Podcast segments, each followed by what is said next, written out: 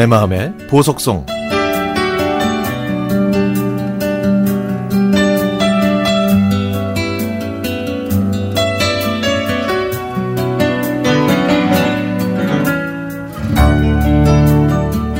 얼마 전 제 70번째 생을 맞아 혼자 미역국을 끓이면서 제 인생을 돌아봤더니 참 잘못 살아왔다는 회한이 드네요. 혼자 미역국을 먹은 게 한두 해도 아닌데 올해는 유난히 새삼스럽습니다. 돌이켜보면 작은 오해가 생기면서 아내와 자주 다투었고 결국 아내는 친언니가 있는 충주로 내려가 거기서 조그마한 카페를 했습니다. 당시 초등학교 6학년과 5학년이던 두 아들과 함께 남자들만의 생활이 시작된 것이죠. 퇴근하고 마트에 들러서 내일 도시락에 넣을 반찬을 준비하고 아침에 따끈한 도시락을 만들어서 등교시키고 출근하는 날에도 주말에는 부천에서 충주로 내려가서 아내를 계속 설득했지만 아이들 엄마 생각을 바꿀 수는 없었습니다. 그래도 언젠가는 집에 돌아올 것이라는 희망을 포기하지 않았고 그렇게 지냈던 시간이 4년. 그리고 불어닥친 IMF의 한파는 저를 더 힘들게 했습니다.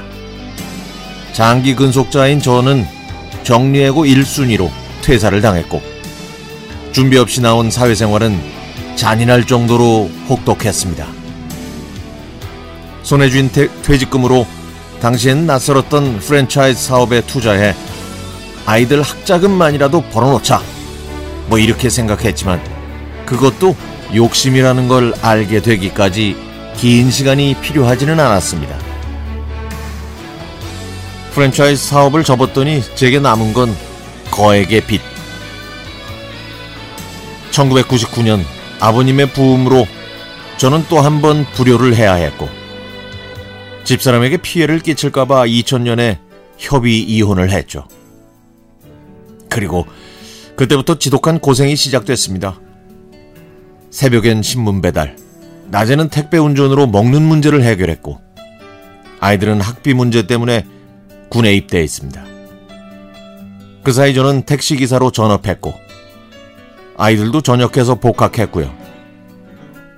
기특하게도 아이들이 학비는 자기들이 해결하겠다고 했지만 생활비와 용돈은 제 몫이었죠. 용돈 한 번 넉넉히 주지 못한 저는 그때마다 항상 미안했습니다. 휴학과 알바, 장학금과 학자금 대출을 받아가며 어렵게 졸업하던 날에는 울컥한 감정이 북받쳐 올라 소리 없이 눈물이 흐르더군요. 그런 생활 속에서도 아이들은 각자의 직장에서 성실히 일해서 나름대로 자리를 잡았고요. 능력도 인정받고 있습니다. 저는 봉제 기술을 배워 양주에서 군인을 상대로 장사하면서 혼자 살고 있습니다. 그 사이에 속 깊은 며느리 둘이 저희 가족이 됐고요. 주말이면 귀여운 손주 녀석들의 재롱을 보러 아들이 사는 동탄에 가서 미안하기만 한 효도를 받고 월요일에 또 출근합니다.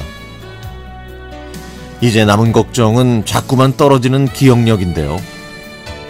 혹시라도 치매와 우울증이 오지 않을까, 혼자 있다가 또 무슨 일이라도 생기는 건 아닐까 등등 외로움 못지않게 불안감이 밀려오고 또 걱정이 많이 됩니다. 몇 년 전 아들의 결혼 문제 때문에 헤어진 아내에게 전화를 했더니 핸드폰 컬러링 노래로 셀린 디온의 노래가 흘러나오더군요. The Power of Love. 지금 고백하지만 저는 아내를 단 한순간도 미워하지 않았습니다. 나이 차이가 많은 남자를 만나서 생각이 다른 것 뿐이었는데 저는 왜 그걸 이해하지 못했을까? 왜 좀 더 배려해 주지 못했을까?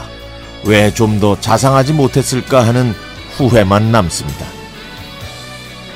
아이 엄마도 올해가 50대 마지막 해네요. 그 사람만큼은 저처럼 외롭게 살지 않게 해달라고 기도합니다.